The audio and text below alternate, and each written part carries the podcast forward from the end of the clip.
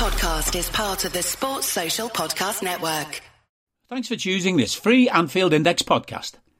If you'd prefer to listen to this or any of our other shows without adverts, then now's the time to check out Anfield Index Pro. With AI Pro, you can supercharge your entire listening experience. You'll not only get all of our podcasts without the ads, but you'll have them far faster with our quick publish feature available exclusively for subscribers. AI Pro also puts you in the heart of our sound studio with an option to listen to many of our shows live and interact with the podcasters in real time as the shows are recording. Upgrading couldn't be easier. AI Pro is available on all popular podcast platforms, and we have our own apps for Apple and Android. Just head on over to AnfieldIndexPro.com and get started today. Hello, everybody, and welcome to the latest Anfield Index Under Pressure podcast. Uh, my name's Dan Kennett, and with me to get stuck into some um, Anfield Index Discord user questions uh, during this barren, the most barren of international breaks. I do have the rest of the crew. I've got the Dynamic Sports Science duo. Um, they can't wait to get stuck into all your injury questions. Can you, Si? Can you, Phil? Oh, it's all good. All good. and how are you enjoying international break, fellas? I don't know how long is this going on for, Dave? I'm not enjoying it. yeah. I literally, uh, I, I, just realised today that there were football going on, and I needed to put some minutes in the fatigue index because I hadn't paid any attention to any of the games of anybody was playing. So brilliant. That that's convenient, Si. I think we should be taking the mic because Italy lost to England in it. He, I, I, heard, I, I, didn't even take any notice. yeah. And you just heard him. It's our it's our dynamic data collector. It's Daniel Rhodes, evening yeah. Rhodesy. Well, it's, it's good to have a pod that we're not talking about defeat. I'll say that. well, you've got that very special pleasure next week when I'm on holiday and I'm going to Tenerife for ten days. So uh, you've got yeah. the you're going to be on hosting duties for the next two Rhodesy. So all could be all kinds of fun and games. Could be. Nice. So we have some questions. We'll have lots and lots of listener questions from you lovely Discord people. And um, we, I only gave about a half hour window to get questions in. And wow, didn't we have some? Um, did we have some feedback? And the number one topic by a long way in the list of questions was injuries. So let's get straight stuck into them. We got some tactical stuff, we got some recruitment, st- club structure stuff, and we got some Jude stuff as well. But you know, we are going to get stuck into those um, injury related questions, and I'm going to start off, say, with talking about what we kind of what we talked about for 10 minutes at the start of the Real Madrid pod which was the Bajcetic injury and the um, the subject of stress related injuries in young players because this is he's our third guy third kid in a year who's had a stress related injury of some kind we, we had Kaide Gordon as well and uh, and Curtis Jones as well all slightly different stress related injuries but you know nonetheless you know overuse you know fatigue related stress injuries, and as well as you know serious injuries to Calvin Ramsey since he signed last summer from Aberdeen. So, as fans, right, should we be concerned by this? Is there any way that these things could be related? And could it be anything systemic based on how we train our young players? Well, Calvin definitely has nothing to do with Liverpool. He came injured, um, and it was a gamble that that uh, he wasn't as injured as we as he seemed at the time. And one way or the other, it's a long term thing. And and worst case, he will be out for a year, first year of his five year career year contract, and it's just turned out that way. He'll be fine. Um, he's just grown, and you these things happen. Tibial stress thing. Um, no, tibial stress thing is CJ. Um, his was a knee, a patella knee thing. So uh, the other three very much are Liverpool responsibilities and can be, I don't know, credited, attributed to strategies and processes implemented by Liverpool's training and playing um, coaches don't know, thinking because uh, and planning because we set their loads were because they were playing for Liverpool and Calvin yeah. Ramsey wasn't. Um, both Kaide and uh, I've even heard of Harvey talks about this way, but it's different. Uh, but um, both Kaide and Bajcetic uh, played for us from a very uh, played for for the first team squad at a very young age. So the, the important thing is it's not about minutes for first team football on a ma- in a match. First team squad training, the step up between um, academy into um, pro squad is like is is dramatic. So there is at least one um, level of magnitude of um, training load on a first team player as opposed to uh, a, an under 18s footballer. Um, so you hear very often that our kids get little exposure. You get the talented ones from the from the lower squads called up, and they'll play one or two training sessions, and they'll build up over time. But that's not what happened with these two. They went straight in. One at at preseason uh, Bajcetic and Kaide as soon as he signed, but um, he come in in extreme circumstances uh, from Derby having been called up after lockdowns. So he was literally a child. Um, being called into first team training at Derby County because academy had been closed down completely. So there was no academy training. So he'd gone from four months of no training at all into first team training, but they tried to um, drip feed him in but they needed to play him because he was good enough. So he, he, he immediately went from two training sessions a week to five training sessions a week within, within six weeks. But then four weeks after that, he, he was signed for Liverpool. Um, so there was no moment for his body to adapt. Do you remember the acute chronic workload ratio? That's exacerbate, that's exaggerated with, um, whilst kids are growing and Kaide is still growing right now as we speak. Um, so uh, he looks like a different kid than he did uh, six months ago, but definitely when he last played for Liverpool 14 months ago. Um, so I think he's grown nearly five inches since then. Um, and he still seems to be on that spurt. So stress related uh, issues come from overuse, mainly whilst growing on tendons. Uh, and it tends to be a, a, an ins- uh, at the origin of the tendon. So where the bone meets, where the tendon goes into the bone, is around there. And that's where the pain comes from. And uh, Caden Bajcetic are the, exactly the same injury.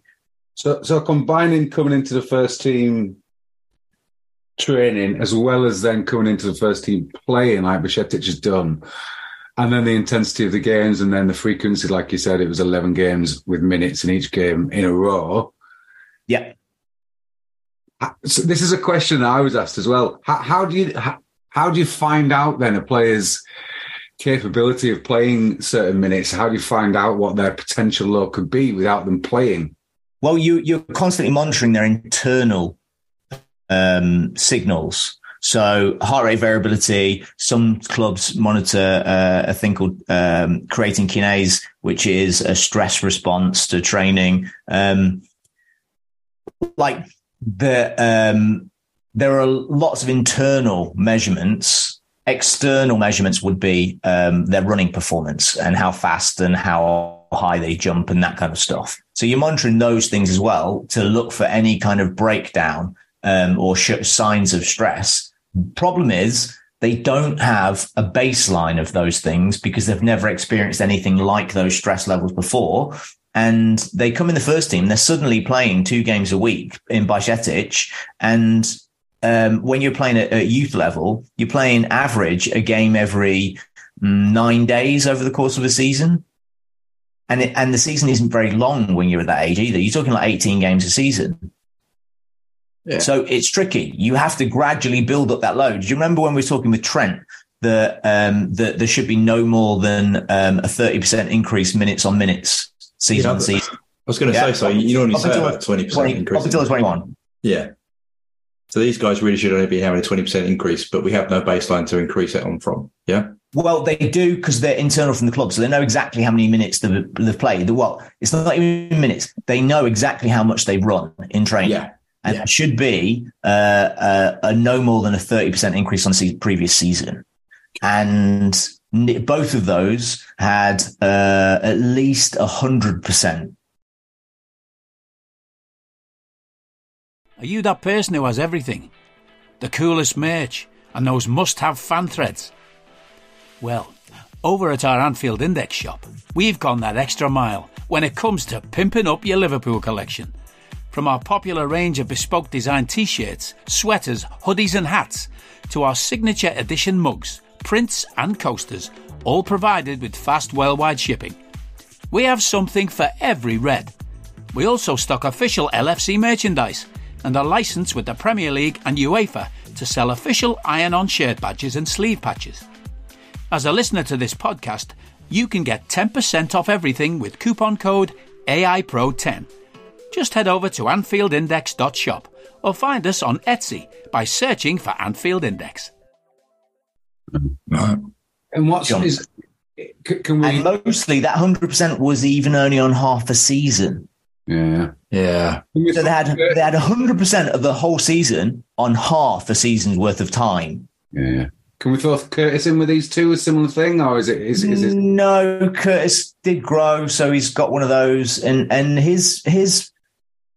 Yeah, I, there was no jump in, in his playing time or in his, in his training time. He'd been he'd been consistently a member of first team squad for four years, pretty much.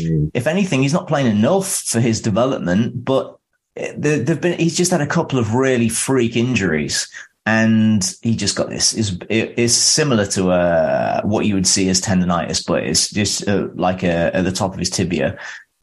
So is this is this similar to some of the stuff Gerrard went through when he was a kid? Just to give people Uh, some context. Well, Ger- Gerrard's much closer to what Kaide and uh, Bajcetic went through. Yeah, that's what I was saying. Like Yeah. that. that yeah, yeah, absolutely. Like what? what yeah. what- when Houllier arrested yeah, him, didn't Gerrard he? And took him out of games and that kind of thing. yeah, and and then he got his brother to take his teeth out For sure. because his teeth are going to fix his back problem. Because he used to have back problems, if He you did, remember. But, the back, yeah. but in the olden days, we used to think backs were just backs, and now we know that it's below or above the joint that causes the pain. yeah. Yeah. So the flip side to that is then one of the questions was why has Elliot been immune because he started playing earlier. Is he not growing the same? Is he not? Is it not a physical thing? Why is he not getting? Well, why is he not at risk of injury? Because That second further question, say it again. Is he? well, yeah. Why has he been immune? Because No, no, no, no, no, no. You answered it. Is he not? growing as much. Yeah. He's not growing at all. He Yeah. stopped growing when he was twelve. right. I get. Yeah. That, that- So that's it. So he, so he, so it's not about age. It's about the older you get, right? So I, th- this is this is a very um, old analogy in in S&C, right? When you are seventeen, you have uh, filet mignon as muscle. By, by the time you get to forty, it's it's stewing steak, right? So you lose the collagen, you lose elasticity, all that stuff. Um, there is there is a peak moment of of where you have the perfect um, tendon stiffness and flexibility and reactivity. And as you stop, as you stop growing, so that that's like a four year window from the first moment you stop growing, and then it starts to age. Yeah. Um, and different people at ages at different speeds and all that. And it depends how you live your life and all that stuff. But up until it, you get to that peak, that, that beginning when you stop growing, you are growing and that tendon has different qualities throughout from one end to another until it fixes. And you've got Caden Bajcetic, who, but you've seen Bajcetic grow as we're watching him this season. Yeah. Yeah. Th- yeah. those guys, their muscles and tendons are growing and forming as we speak. And Harvey stopped four, four or five years ago. So he has the, the, the physiological maturity, despite being a midget, of a 25 year old.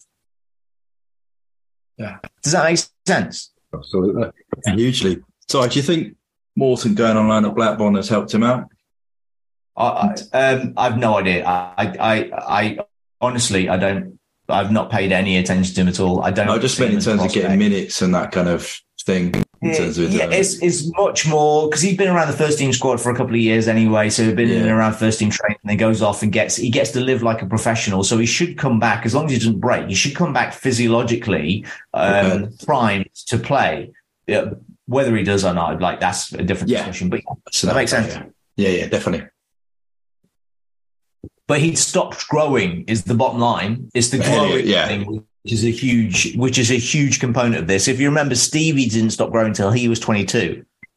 That's also an issue for Elliot, right? Because he's literally the stature and the build he's going to be for the rest of his career now. Yeah, but in this in this specific topic, it's yeah, a big it's, event. it's, it's a big event. Yeah, yeah, yeah, yeah. I get what you're saying. I get what you're saying. So we go to the next question, which is Dan's? Um, and the return of Jota and Firmino's form has been shockingly bad. Should we be concerned? We'll come at you, Phil. Should we be concerned? And then possibly, did we expect a similar long time of getting back to a level of form from Diaz?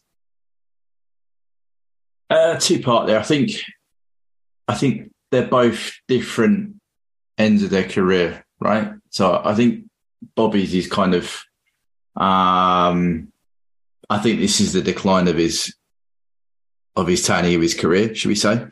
Uh, he had a peak moments. We've all gone through that many, many times in the pod, and I, I don't think he, he he doesn't show any signs of returning to that. Um, and as Si quite rightly just said, as you get older, things turn from I can't remember a prime state to you know uh, yump, so uh, chump even. So it, it's just it's very very easy to pick up result, results of repeated injuries. He's not playing as much, so he's going to pick that up. So I think Bobby is is kind of where he's going to be, and that's probably why we've said on the pod that it's good that he is leaving at the, the end of the season. Jota, I um, I feel is probably a, a, concern, but then that's equally every time he's come back from an injury, we've needed him to play. So he's gone in, I would suggest maybe not primed, not done a consecutive number of training sessions. Remember when Klopp uh, first came to the club and in our peak years, it was, I think it was four training sessions or four training sessions before they were considered. Um, I'm not Jota recently has just come straight back in, has come in, you know, and he's picked up another injury. Uh, I think Inter away being the last time that that, that kind of happened, but on a pretty big stage. So I think it might be a result. It'd be interesting. Personally, um, I think both of those might not be at the club in the in the, in the next season uh, for different reasons. That Bobby's going, but Jota, at some point, you've you've got to make a decision, haven't you, going forward? Um, whether the club will know whether they feel as though he's going to come back and what the state of his his ankle. He seems to have done the same ankle numerous times. Um, so is it going to be better? I'm, I'm not sure the club will have better information on that. In terms of Diaz, I think we've said on here as well. For me, that is a concern because I think, so correct me, I think he's done the reverse side of his knees, or he's done the inside on one and the outside on the other. Um, and as we've seen with Virgil, with Gomez, and it takes a long time to come back. You know, there's normally a period of time for things to harden and your body to get right, and then there's a period of time for you to get back to being playing. You know, um, so I I don't think we should expect Diaz to be returning in any state of form. I think I said uh, this season. I think you really should look at next season if if it to, to return back to being properly into his groove, um, and we can properly assess the impact of of those injuries on on Diaz's knees. I mean, the, the the problem with me is the movements, and and Diaz has been quite dynamic in his in his lateral movements. So the extent of the impact of those knee injuries would concern me, but we shall have to see when he starts training again. So long and short of it, Bobby's I think is a terminal decline, um, and that he is off. Jota personally, I think he has the rest of the season to prove that he can return to those, or the the the numerity of ankle injuries are going to have have an impact. And Diaz, I would expect that we will utilise the end of the season to when he does return to training to get him ready, and we'll we'll assess him at the beginning of next season. If that helps, Rhodesy. It does. I think Dan's back.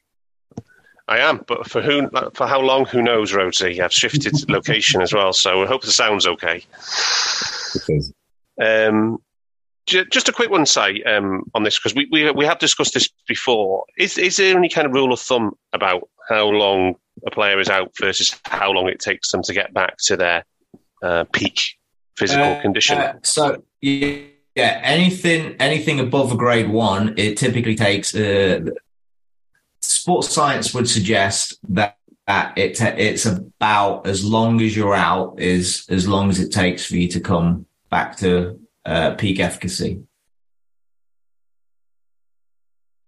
Okay, because in that case, Jota was out pretty much August till what February, pretty Yeah. much. That's that's six months, right? So you're looking at basically starting next season for him, and then and Diaz has been out for a total what five months?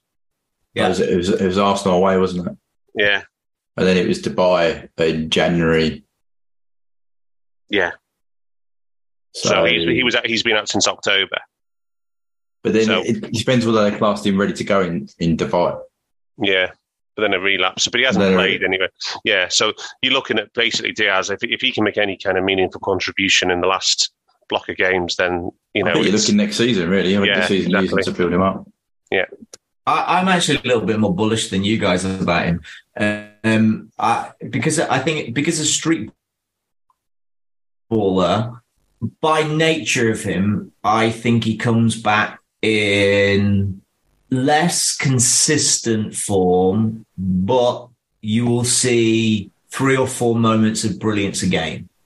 Like he just won't be able to do it as consistently, but you'll still see him take three players on. So he won't be that far away from the thing we actually see. We, we're used to because that's who he is in the first place. He's he'll just be um, more intermittently brilliant, but still a, br- a, a, a, a flashes of brilliant street baller. But that's not who the other two are.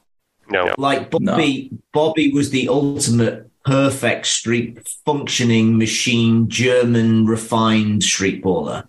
And then and set up to 17, 18. And then we saw, we saw, uh, that more seldom, less regular, but he still carried on being the, the autonomic German machine.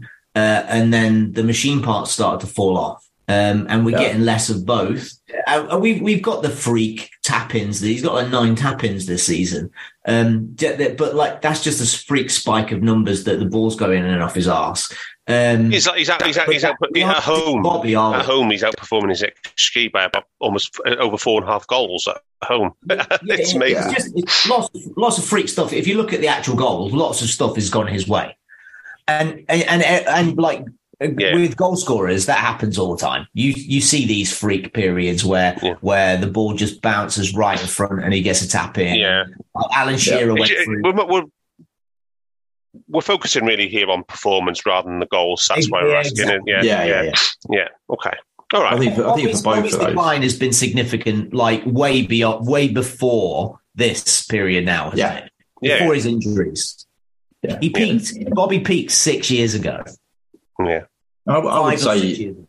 I would say Jota's not recovered from that inter away injury, really, Mm. performance wise. But even then, we still, I think on here, we had a different opinion of Jota than most anyway. For sure. We were always talking about how how he was uh, like a high presser, but he wasn't in build up phase. Yeah. So kind of a luxury, and but he would still get goals. He was beyond the XG. That's Yeah. what he was. So we need I my guess is we need a functioning team, a really, really well functioning team to afford Gary Lineker in the team.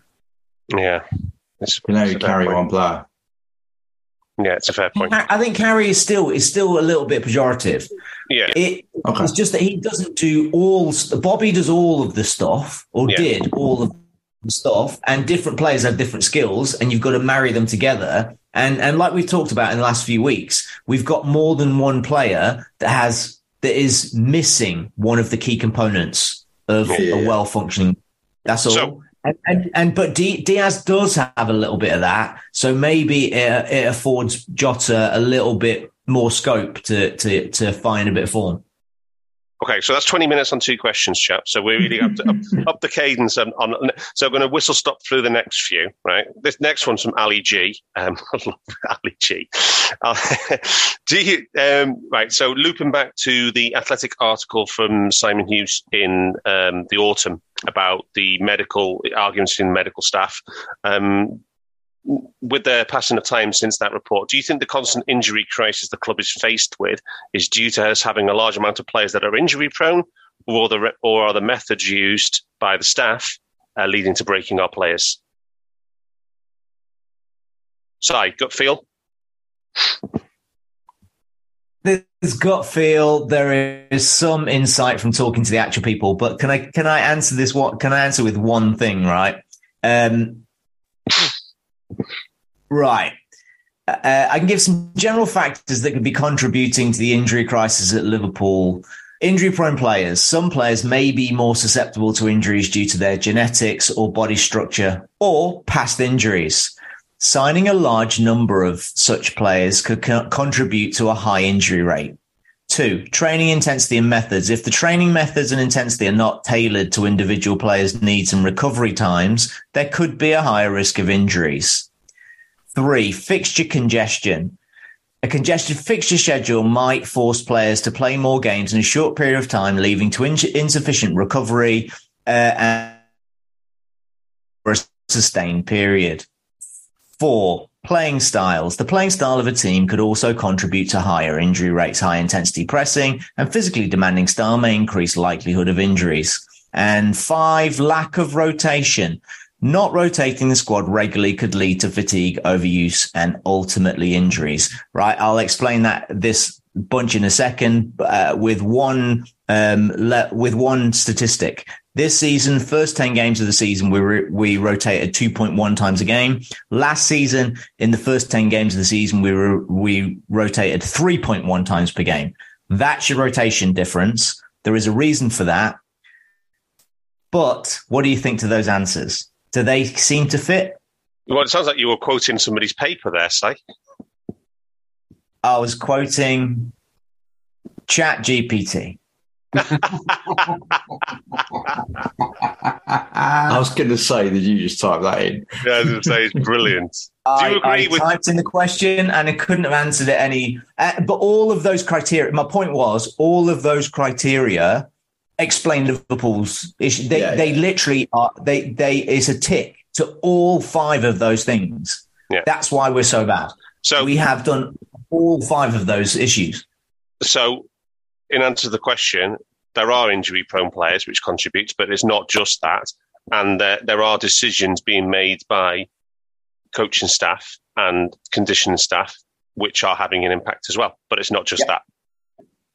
And and we had bad fixture congestion last season, which caused it. And we have we have the high intensity pressing of last season and the previous five seasons, and then we had a lack of rotation this season. So we we ticked all five of those boxes, and this is the consequence. Let me just run through a couple of uh, extra numbers.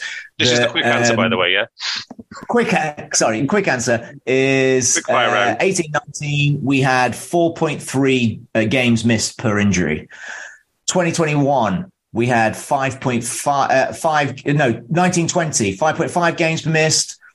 Uh, in the big year 2021 we had 6.4 games missed per injury. Last season 3.2 games missed per injury and this season 6.7 games missed per injury. We actually don't have more incidences of injury just the injuries that we do have have a greater time period out so they're overlapping so we've got more injuries per game Yeah. I also think kind of ironic, Dan, that um, AI chat GPT didn't mention Zone 7 AI. you can always tell Chat beat Chat GPT it's wrong, and it'll learn from it, don't you? But anyway, um, yeah. but do you um um do, I guess the counterbalance to any theory about this season is that you know the the the is what happened last season with injuries and, and the availability and the rotation. Yeah, decision. but I think as counterbalance. just said, like that that has imparted on this season. I think the other Mm. thing I would add to size stuff there, which is brilliant, is recruitment. You know, Yeah. our recruitment strategy has changed from Thiago probably. You know, we used to recruit players that could do X, Y, Z, and that used to be our tick sheet, right? I'm I'm Mm. not sure. I'm not convinced we've stuck to that probably since Thiago and Konaté. Yeah. Which has then led on to players being brought in that have added, as I said, you get more injury prone players or players that have a don't have that load built up. Therefore, when they are susceptible, when they are uh, exposed to that load, they get injuries. Yeah. It's it's unfortunately uh, where we are as a club, you know. Yeah. Last last number for for the City game, right? Um, we will pass the the previous Premier League total for games missed.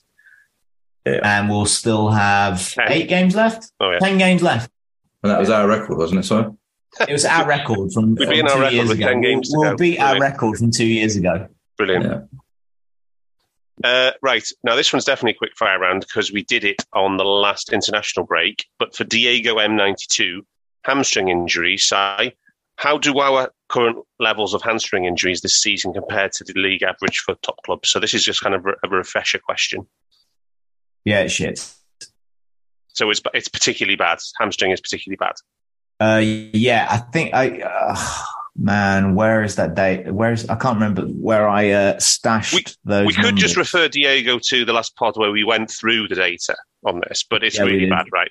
Yeah, yeah, yeah, yeah, yeah. It's terrible. And in that in that pod, do listen to the previous one. We um, I went through um, U, uh, UEFA study data on it as well. Yeah. So in the top was a- leagues, in the top teams. Uh, off the top of my head, it was something like there's five five incidences a season from most teams, and we had like 24 or something like that. But uh, I, I'm I'm really pulling stuff out of my ass because I can't find the number. It was the it was the it was the pod after Konaté got injured and he was yeah. out for six weeks, wasn't it? Brentford was it after that? Uh, Brentford away. No, um, No, it was Virgil. Anyway, some Yeah. anyway that was the pod. So that's what you need to go. But yeah, uh, okay. There's your answer for that one, Diego. Um, um, Brighton. Brighton. Yeah, that's right. Yeah, when he made that shackle. Yeah, when he was stretching on McAllister. Uh, next one from Patrick A. Um, seems like Thiago was missing more games. He's been out much longer than initially expected. Do we know why? Uh, is this bad for the future? Is it more likely to reoccur? Recfem, it's already a recurrence. It's the second time it's recurred. It's it's likely to recur again. So yeah, And the more times it happens, the longer it takes to recover each time. Yeah. Okay. Is this just an and, age thing and with he him? is, he is older than he was the last time it happened. That's another big factor. So Recfem, that's hip, yeah? Yeah, it's the So- big big. It's the big dr- uh, uh, kicking muscle. Yeah. So basically, this looks like you know, kind of thing that you know older players. It's just like a car start to break down more often. More serious things, you know, tend to go wrong. Yeah. Yeah. Right. Um, Rhodesy, I'm going to come to you on Rhodesy on this one right first. Um, from One Shoe Blues. Yeah. Uh, Virgil was interviewed a few weeks back when he returned from his hamstring injury. He mentioned the break had been good as, a, as it allowed his knee to settle down. Um, we, I, I always thought he would fully recover at some point. Is that unrealistic? Is his drop off due to his him managing his knee? Will he never be the player he was, or do we just need to manage him better? So, Rhodesy, we've been talking about Virgil all season, right from the Fulham game, haven't we? We have, we have. Players tend to know themselves well, don't they? So they tend to know um, how how tired they are or how fatigued either the mind or the body.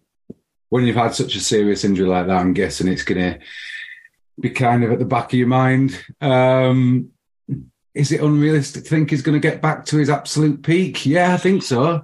Because it because his level December to May was pretty damn high.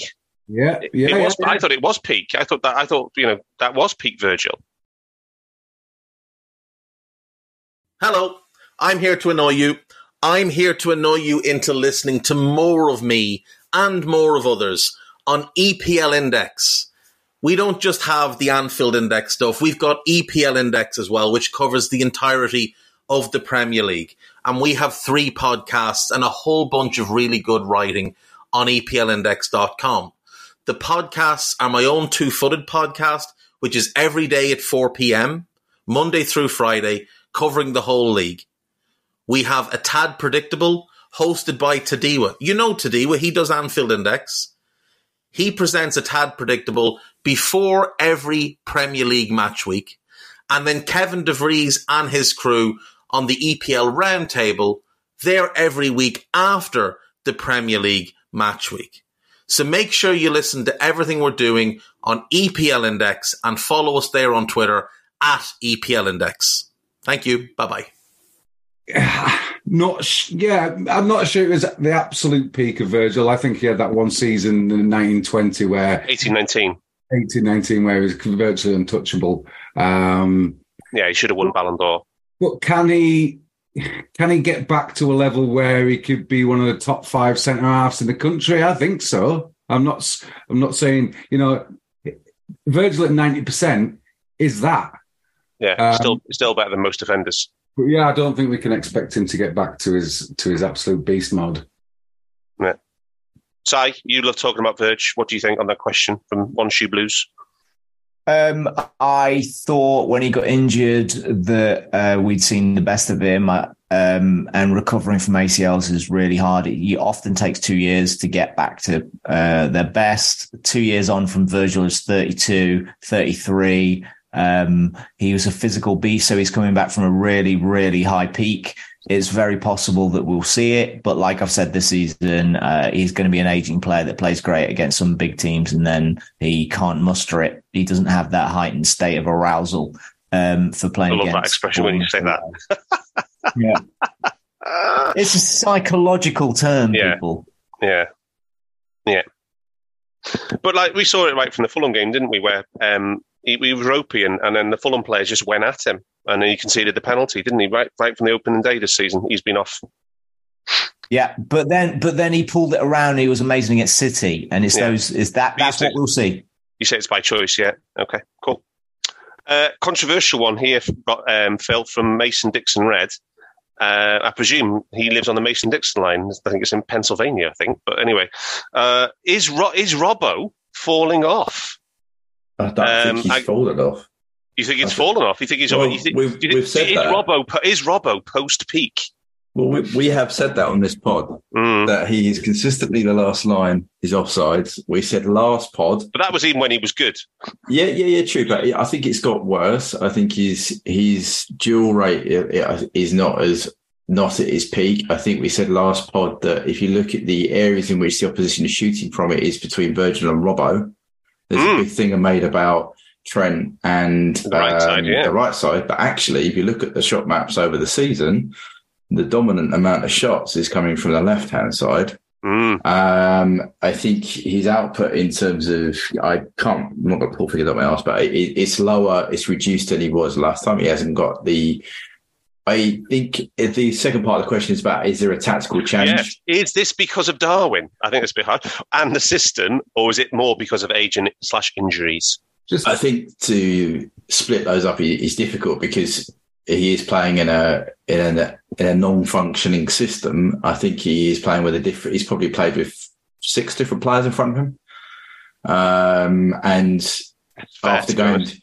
yeah, from going from four seasons of playing Mane, and you know exactly what patterns you're going to play. Yeah, so true. then play with players that uh, one of them doesn't know how to play a pattern, and two are learning. You know, it, it's going to be it's going to have an impact on his game.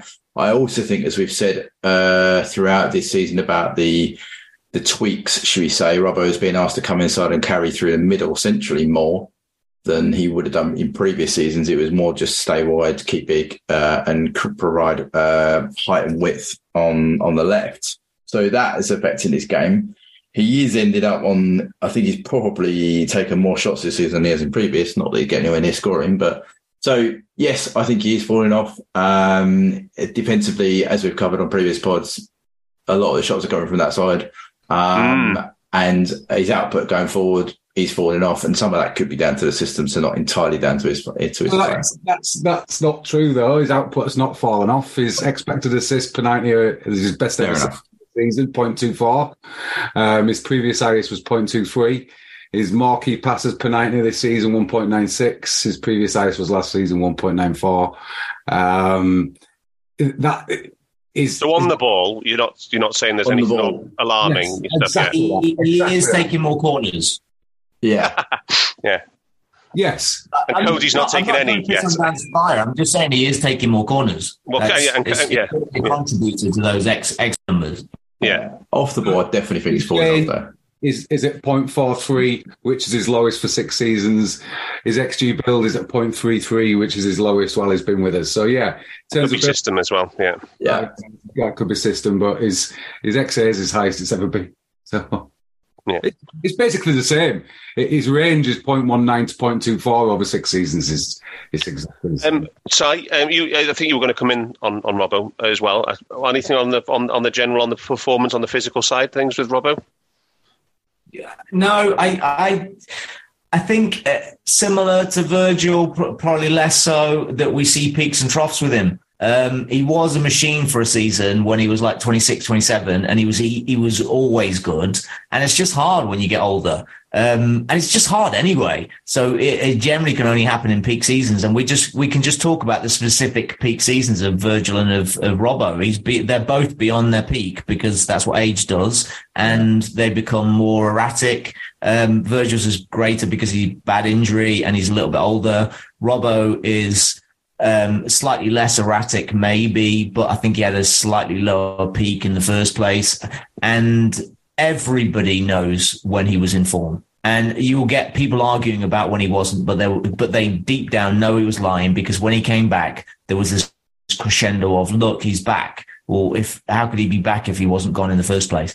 And it was after Simi had a had a run of games, and I, I think Klopp needs to. I don't understand his predisposition with one over the other. He needs to rotate the two of them, maybe 60, 60 40, I don't care, but he needs to, if Robbo's first choice, he needs to make sure that he's primed and ready to and fresh to play his brilliant best in important games. So Simi gets to play more. Simi needs to play twice a month at So, least. so- Yeah. Sounds like um, exactly what you said about Hendo and the way that, the way that Hendo plays better after uh, you know with more rest and stuff. So it sounds like you're saying the same thing about Robbo. Football. Similar, similar things. Yeah. And Robbo's had, hu- has got absolutely manic levels of minutes, hasn't he? He was Yeah. absolutely spot on about the defensive side. I've done the pressing this season, and some of Robbo's decisions for pressing wise have been absolutely scandalous. He's just left us completely exposed on that side. So, decision mm. defensively, yes, It's, absolutely. it's a strange because Darby's doing the minute thing with Trent. He's, we've said on the pods that Trent is being subbed a lot this year. I think it's one of the most sub players he's had this season. So he's doing Yeah, the yeah. 60 60. It's just why is he not doing it with the left back when Yeah. Costas is probably a more able understudy than Milner will be at right back? Yep. Now, change the topic. No more injury questions. You'd be glad. People who don't like injuries will be glad to know. Um, Rhodesy, I think this is the most important question we got asked, and it's from Jock the Chock, and it's the sporting director situation. So, how do we see things currently and moving forward with the sporting director role? Is it a meaningful position, or is it uh, like this is this is conjecture? Um, someone to uh, ru- simply rubber stamp Klopp decisions, um, how wise is performing the LF, L- Liverpool squad evolution slash revolution given recent recruiting business without a proficient person in situ to go over and sanity check targets? So I think Jock is saying there that might have been a slight decline in our targeting and our recruitment process. And uh, how do you see the whole um, sporting director situation, Rhodesy? Uh, well, we haven't got one, have we? And we No. the, the one that we had didn't want to stay for anymore. Um, Well, he's still technically there. He's working his Yeah. notice, isn't he? There's clearly clearly been something's happened um, internally between the relationship of our recruitment um, because Ian Graham's going as well, and the management team of Klopp and whoever's with him. Um, I think it's the key key thing going forward for the next two or three seasons, particularly this summer. Um, we need to get a sporting director in before the transfer window opens. Um, Klopp needs to agree to work with them and use their targets. Um, and if everybody works together again in the successful model that we had previously, then we can be successful again. If not, if it, if it's just a if we, So- and this is it leads to the next question. But if we get someone in who is just going to rubber stamp what Klopp wants, then I think we're just going to fail again. I mean, there's been a lot of people in the stats community, Rhodesy, who aren't Liverpool fans, who are basically calling out, have been calling out for about a good year that this is this is kind of there's a kind of like a power grab by the coaching staff here. Um, but no, this is this is now. There's, there's some people say, well, that's just nerds sticking together, and you're, you're all getting in your nerd bunker, and you're you know lashing out at all the jocks who are kicking you, and you're kicking sand in your face, kind of thing. So you know, um, but do you buy into that? Do you think this is a power grab? And if it is a power grab, can you can you claw that power back once it's been relinquished? Uh, I think it has been a power grab, and I think um, one of, for me, one of Klopp's strengths, I think, is recognising um, that. I hope that he's wrong, um, and that he just thinks that what we had previously worked so well. Why would he think that he wanted to get more power and influence over transfers? He's brilliant at getting the best out of players. Let's get him the best players rather than the ones he thinks is the best. Because as we saw with the Salah transfer, he got that wrong and admitted it. There's plenty of other examples. Yeah, yeah. Recently, it's been down to him and it's not working. Si, Bart, do you, any of you want to come in on sporting director? I think I agree with um, Rhodesy. Uh, if you want to go into Ali's question, I think it's Okay, let's. I'll read it out now. The Ali, Ali Yeah. another one from Ali G. Do we see it as a good sign that Will Spearman has chosen to stay, and the possibility of Dave Fallows becoming sporting director, or could we see coaching staff? Again, this is the conjecture bit. Could we continue to see coaching staff continue to hold the power when it comes to recruitment? Uh, is an outside person with no history of being undermined by the coaching staff needed? So I think Spearman choosing to stay, I think I said at the time, is critical, considering I think he was offered an NFL contract, I think it was. So him deciding to stay, for me, suggests that he's been given some reassurances that all of his work will actually be, you know, considered. Um, the guy from, is it Monaco? Paul Mitchell. With Paul Mitchell. Uh, that interested me a lot uh, because he seems to have a fairly good reputation. I think he was data led. I can't remember the exact thing. So Well, he I left Spurs because of interference from uh, Daniel Levy. yeah, which is. But then that shows you he's got he's got a bit of gumph about him, isn't it? Yeah. Rather than taking a pay packet and just uh, listening to Levy. So um, that's probably a, mar- a, a positive for me. Fallows is I. I'm I'm un, I'm uneasy about uh, re- internal recruiting because uh, internal promotion. Sorry, because I'm not sure it's.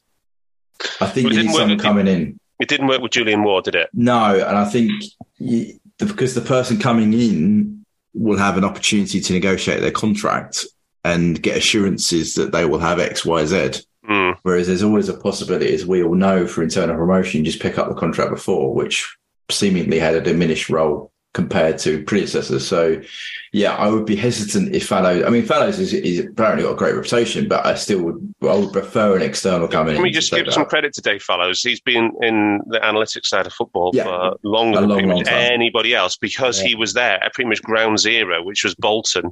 Yeah. No, no, I, I just saying he's got a very good reputation. Yeah. I just it's just the internal part of it. I think I prefer someone coming in from external. I think you need that big like a Paul Mitchell, the guy coming in, bang, there you go. This is what I'm about. I've agreed that I'm gonna have this. We've all agreed to work together. Because for me, if we don't get that right, I don't see a, a short way out of this situation we're in at the moment. Delaney shout- said, Delaney said we're not getting Mitchell, didn't they? Yeah, I know. I'm just, I just, say it's an example. I, I, I know we're not getting it now, but I'm just saying, we, I, for me, you need someone like that. Yeah. coming in. Um, just on um, Dave Fallows, I mean, he was at the, the Miracle Bolton side under Sam Allardyce, where they Yeah. signed JJ Okocha, Fernando Hierro, or oh, oh the Jorkai, Djorkaeff. and, oh, you're a Gio, yeah, yeah, and then they Kampa- finished like yeah. top six, top seven in the Premier League, Yeah. a couple of seasons in a row. And also went to City and gave us their login details. He did. He did. So ma- maybe, Him. I'm not saying it was him. maybe it will, it will do. I just, I always get nervous about internal appointments. I really Yeah. do. So, Um, can I ask a question about uh, Will, uh, Will Spearman to you as, as as as easily our most qualified academic? In fact, one of the most highly ac- academics in in the UK, um, Phil, um, in your field. And do you see any situation where somebody like Will Spearman is simply just happy to sit in an ivory tower like yourself and just churn out research and for the greater good of football, even if he has no tangible impact on his own direct No. employer? Ge- generally, not, and I mean, you guys know that I, I know people like Will Spearman and the rest of it, and and it, it, it just they're not that kind of people. They're Mm. not. Then they, this is why I said at the time, him staying is a good sign because Okay. it means he's been given some reassurances. It's why Ian Graham is going because they have to have value to their work. It's not Yeah. about the money. Everyone, everyone likes money, right? Please don't say they don't like money, Yeah, but yeah. it's about they like to add knowledge to the the subject area Yeah. and it to be useful and to be re- uh, rewarded in terms of seeing the outcome of that knowledge creation, not the financial. So, like So- all those amazing guys at Barcelona, right? And they'll think, oh, Exactly. oh, well, we, we, great, because the first Barcelona FC don't listen to what we do at all. But we've got we got time to to work for the rest of the world football analytics by churning out all this cutting edge research. And also, Yeah. you look at their outcome could be they produce players and they do it. Do you know what I mean? They they, Yeah. they, they might measure themselves differently and they add to the knowledge base. Their academy is still pretty well. Yeah, you know, so it- there's lots of yeah. things that they add. It's to a, the it's a very scientific approach, isn't it? They, they contribute to the um, evolution of the science, don't they? So, yeah. Exactly. Exactly. So yeah, I I for me, someone like Will Spearman going for me is big kudos to the club. Uh, It could probably be a second only for Ian Gray and turning around and saying, "I'm saying, yeah, Um, right, Rhodesy, this is an absolute doozy of a question from T Saki, right? TK Saki. What do we need to get back to 90 point level? Yeah, cheers. We could do a whole pod on this. Um, um, you could ask Chat GPT as well. No, we need to sort the injury situation. What does ChatGPT say? How do Liverpool get back to 90 points? injuries need to go in our favour. We need a bit of local, more organisation and planning. Um, we need um, a lot of recruitment in the summer. We need all the backroom staff, like we just touched on there, to be working together. I think that's the key one for me. Unless we're working together as a club, we're not going to get to 90 points. Um, we need to spend a lot of cash and we need some of our players who have dropped off in terms of performance to get back to their um, normal expected levels. And then we also, which is linked to injuries, we need less of the bit part players to be playing any part. Um, so yeah, and we also need better tactical decisions from Klopp. Mm. Si, any, how do we get back to 90 points, Si? Easy one for you, mate. by strengthening their defence. Liverpool have a strong, a strong offence, but they struggle with injuries. And I'm literally waiting for this. Two, by building by building squad depth. Liverpool's a talented starting eleven, but they have struggled with injuries and fatigue in recent seasons. By building squad depth, uh, but by building depth in their squad, they can rotate players and maintain a consistent level of performance throughout the season. Three, maintaining consistency. Liverpool's shown they are capable of achieving a high point total, but they have struggled with the consistency at times recently.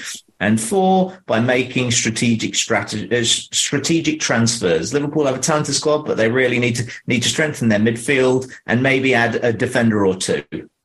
A lot of that is. This is Chat GPT. I love, I love, I love it how it, it's, just, it's, it's an opinion generating machine. it's hilarious. It's decent.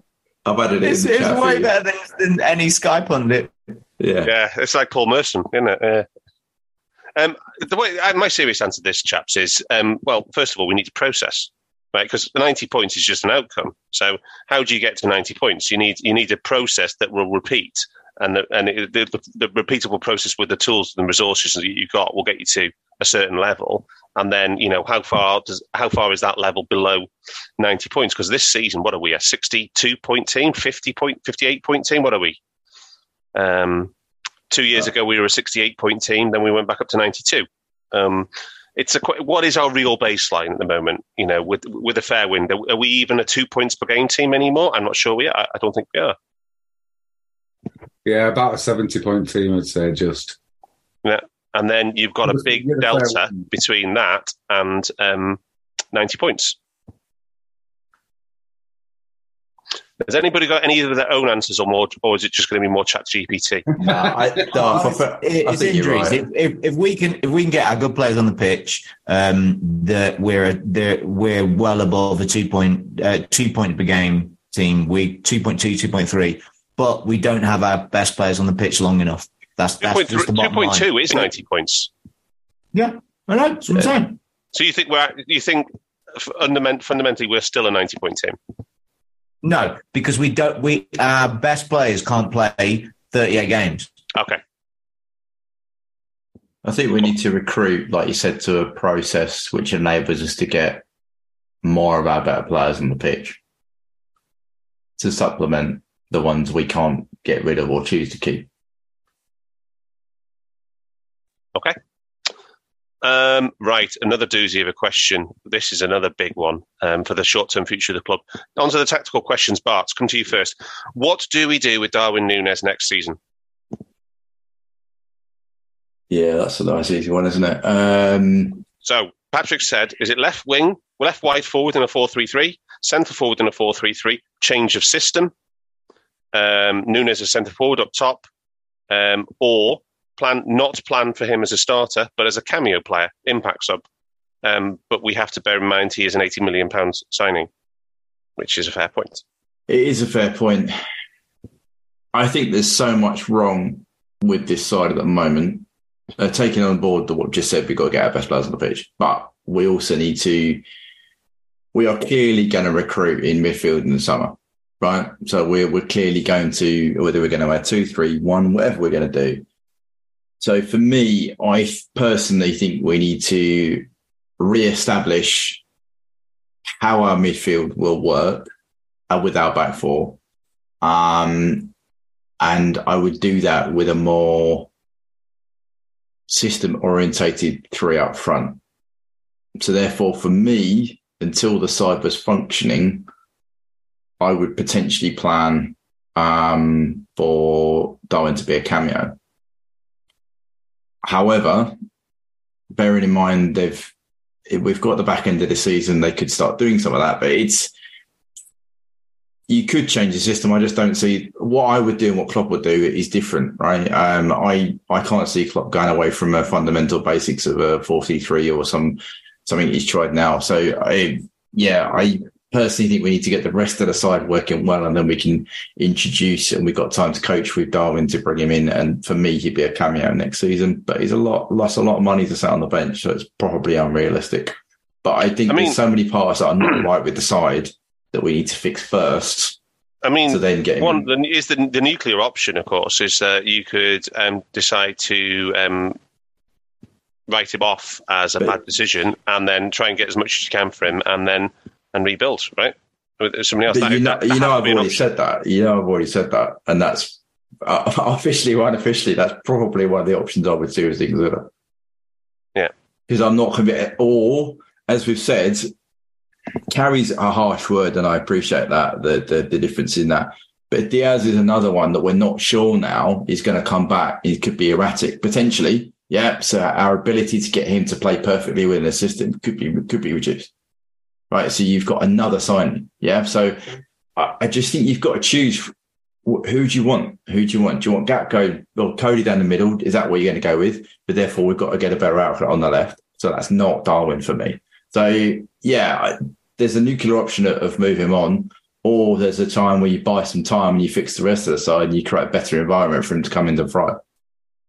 But I don't, I can't see how we do that for the rest of the season. Yeah. So, Right, Si. Let's. We, we, Si's going to come in off his long run here. Bob Willis, in 1981, running in from the boundary. Si, what do you do with Darwin Nunez next season? I've no clue. I'm sorry to let you all down, but uh, I, I really have no. I, my guess is you stick him up front and you play Diaz and um, Mo. Otherwise, there was no plan. It was fucking ridiculous waste of 100 million. So I'm I'm going with. I guess they had a plan, and it must be playing up front. Otherwise, why would you have? Why would you boy? And then fix the midfield behind him, the team and defence behind him. Yeah, yeah, yeah. Rhodesy, what would you do with Darwin Nunez next season? That just that. I, d- I- I think if we can get the structure behind him and play him, I I don't see him off the left personally. Um, I hope he will improve his decision making in terms of pressing and synchronicity with the other front three. Um, his numbers are off the scale. Um, hopefully, he's at some point he gets a bit hot. Um, or just a steady level and where he just achieves the numbers that he's generating. Um, and we might see a player there. But yeah, they must have had a plan for him. And I can't see that that plan was off the left. Follow, But right- right, follow it's- question. Follow question. Do you, th- each of us, who's the better player, Diaz or Darwin?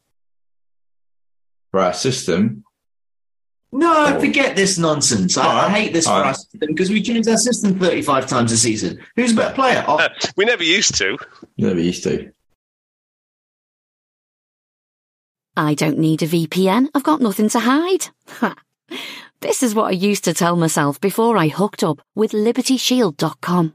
Not only is my home internet now fully encrypted, but I can now access all the websites I want, whenever I want, and do so from absolutely anywhere. As a Liverpool fan, I love to know I can now watch every match, regardless of whether it's on UK TV or not. My Liberty Shield VPN makes sure nothing is blocked and guarantees me super fast streaming speed throughout that match. You can get connected right now with their software package, which includes a 48 hour no obligation free trial and instant access to their apps for Apple, Android, Fire TV, PC, Mac, and Android TV. Or go a step further like I have and get one of their pre-configured VPN routers. These small but powerful devices allow you to easily connect every device in your home to VPN, making it the perfect solution for smart TVs, Mac boxes, and games consoles. Visit libertyshield.com today and use coupon code AIVPN25 to get 25% off at checkout. Um, well, Diaz can play left mid, conventional in a 4 4 2, for example. He is, he can You play reckon? left mid. Well, yeah, that's what he plays for Colombia. When he got when he got when he was the um, player of the tournament at the um, Copa America, he played left mid. Okay. Um, So That's you really going, good question. you going, you going Diaz, Darth? um, if I if if I could only have one of those two, Yeah. I think, Um, I think uh, Nunez' ceiling's higher. yeah, potentially is. But I'd, Yeah. I'd, if I only had one of those two, I'd have Diaz. Yeah, I'd probably go He Diaz. showed more signs of, for me being out, whatever you say, system or not, he's shown more signs of being able to do the stuff what we need him to do. It's like, it's very well saying that we could train him to do this stuff, but I don't think he shows any signs of improving his pressing, is he, Rhodesy, in the games you've done? No. Right. And, and for me, that's a fundamental issue with having that, unless we're completely going to ditch our entire way of, of winning the ball back and trying to create XG.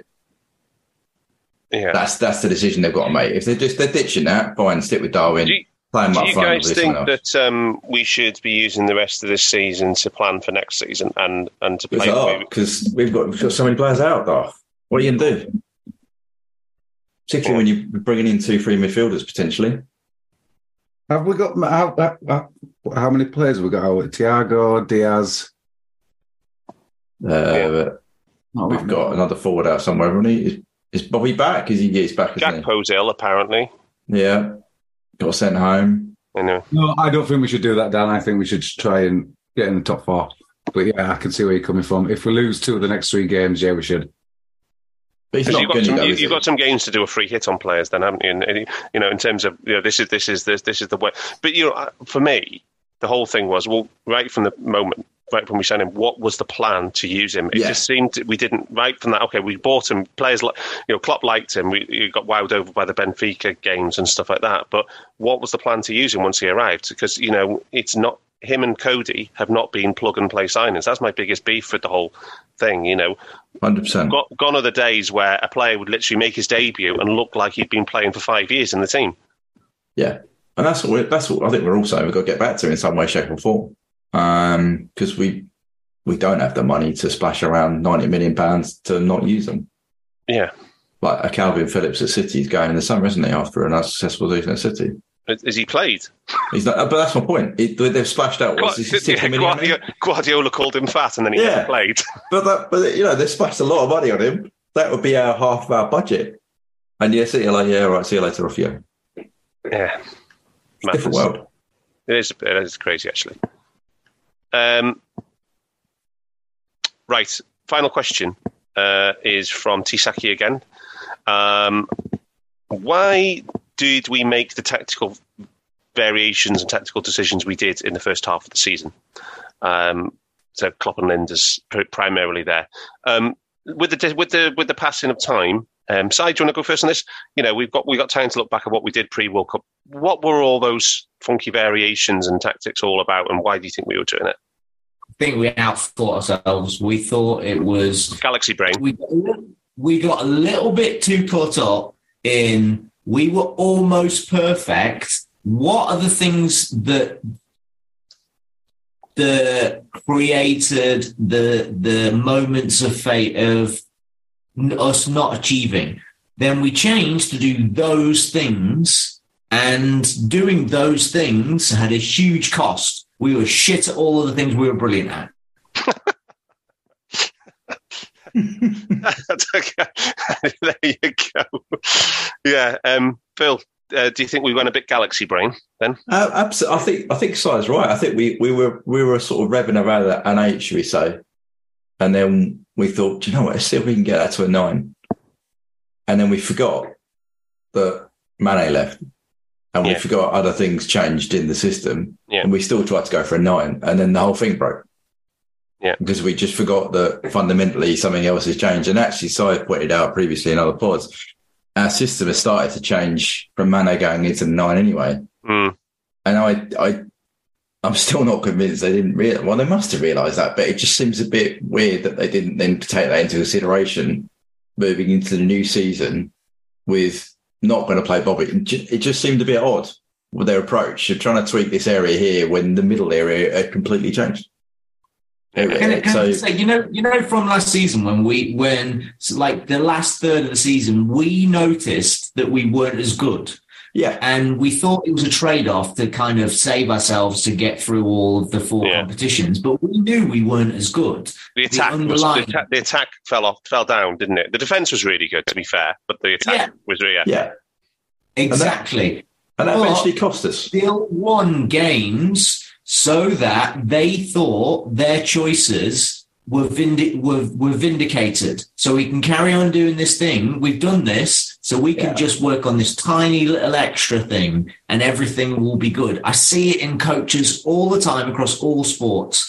The result, example, you watch you uh, a coach is watching a game of football and and five five players need to come off at, at, at 55 minutes because they can't run anymore because they press like fucking lunatics in the first half to get a lead a two goal lead whatever they need to come off they're five of the big players in the team um, but some of them need to come off and the coach sticks with it, sticks with it, sticks with it till they score one goal, panics, brings a couple on, and they it, the opposition hit the post twice and uh, miss a penalty, but they win two one, and he thinks he was right Yeah. Outcome bias. because the result Yeah. worked. Although it could have been the greatest ever achievement, it also could have been, Yeah. or it was, one of the worst things that happened. Yeah, because it was too much was left to chance. Well, yeah, and also Zone Seven got massive kudos where they shouldn't have done. There's lots of things that got kudos at the end of last season that really shouldn't have done because we all know, we all sat there, as I said, our attack fell off a cliff, and it mm. cost. The Champions League final is a prime example of that. Yes, I know Courtois had an amazing season, but we weren't. We know we weren't sharp. Hmm. We weren't quite there. We weren't Yeah. creating the big chances that we had been dining on tap. So I think yeah, it, and that also needs to change because Klopp used to learn from that kind of mistake. He needs to do a bit of reflection Yeah. on his performance this season, who's he's listened to, who he hasn't listened to, and put it right and go and have one of those pre seasons that are legendary at the club. Yeah, there was a lot of um after the FA Cup semi final and the Villarreal home Yeah. semi final. There was a lot of sticky performances in that last month of the season, wasn't mean, we, we went away to Villarreal. Was it 2 0 down, was it? Yeah, yeah. And then we, I know we pulled it back, and everyone was like, well, we're amazing. Well, no, because we should never have been 2 0 da- 2 0 It down was a away pretty dreadful performance as well. Yeah. Um, Rhodesy, last word to you on this. Um, on on the last part of the TK Stacky question on this is that um, um, right from the start of the season on the Darwin signing pod, um, we were talking about evolution and not just for the pun factor with Darwin. Um, but do is this season the result of a totally botched attempt at evolving the site? Well, it is, isn't it? It- That's what we've just been talking about with Nunez. Is you had a plan, you, it was trying to evolve it. Uh, it was trying to evolve the system. Lots of different tweaks to formations, tweaks to pressing setups. Um, You mentioned you mentioned the P word there, Rhodesy. Do, do you do you think there was a plan, or do you think it was a completely Um, gut gut instinct, just find it- gut call on signing him? I find it hard to imagine Klopp not having a plan. Um, but maybe, maybe it didn't, or maybe, as you just mentioned there, there was a lot of outcome bias from the end of last season, um, based on just the results rather than the underlying performances, and he just thought that Darwin would be the icing on the cake when, in fact, he's been um, the the the milk's gone off in, in the mix. Um, he's, he's caused us lots of problems. Or he's not suited where he thought he was going to play up front, and he's brought Gakpo in to try and be that Firmino link with uh, Nunez on the left. But yeah, we haven't evolved. We've we've regressed badly, Mm. And like Phil's just said, then I think this is the key thing, not only for tactics. He needs to reflect, and we need to have a complete and utter agreement between all parts of the club again, and we haven't had that. Mm. In fact, So, so, so devolution then. devolution, yeah. Um, Si, uh, what does um, I'm not going to ask you what ChatGPT says about Darwin and evolution, or Barteam anyway. Are you asking me a question? I was going to say I'm not going to ask you. It was a rhetorical question. I'm not going to ask you what Chat GPT says about Darwin and evolution. You give something about islands. Uh, get it. Oh, good grief! It wasn't even worth it. Edit that out, Rhodesy. right, and on that bombshell, that's been your Under Pressure podcast this week. Rhodesy will be back on. How are you going to fit in the City pod in between the City and Ars- uh, City and Chelsea games, Rhodesy? Which day are you doing it? Monday? So- Yeah, we'll have to do the Monday. We'll have to do the Monday. Yeah, Sa- uh, Gags will be doing the pressing on the Saturday, I'd imagine. So we, Maybe, maybe, hopefully, fingers crossed. yeah. Lazy But, uh, bastard. and then it's a double header of Chelsea, just Chelsea and Arsenal. After that, yeah, casual double header there. Anyway, good luck, chaps. You'll you'll do, you'll do great. Enjoy your holiday, mate. Enjoy your holiday, mate. Thank you. First holiday since pandemic. First time going abroad. So there you go. Wow. Yeah. Have fun, Don. Cheers, fellas, and thanks everybody for listening. And thank you, listeners, for some outstanding questions. It was a great show. Cheers. We hope you enjoyed listening to this Anfield Index show. Please be sure to subscribe to our channel so future podcasts find their way to your device automatically. There's nothing quite like fan engagement, and we'd love to know what you think of anything discussed on this show. The best way to get in touch is over on our free Discord community, where both podcasters and listeners debate the hottest LFC topics 24 7. Sign up free now at AnfieldIndex.com forward slash Discord. You won't regret it. You can also follow us on Twitter at Anfield Index and find us on Facebook by searching for Anfield Index. Oh, and before you go, we'd love it if you could leave us a five star review on your favourite podcast app. It only takes a couple of seconds, and it means the world to the people who create these free Sports Social Podcast Network.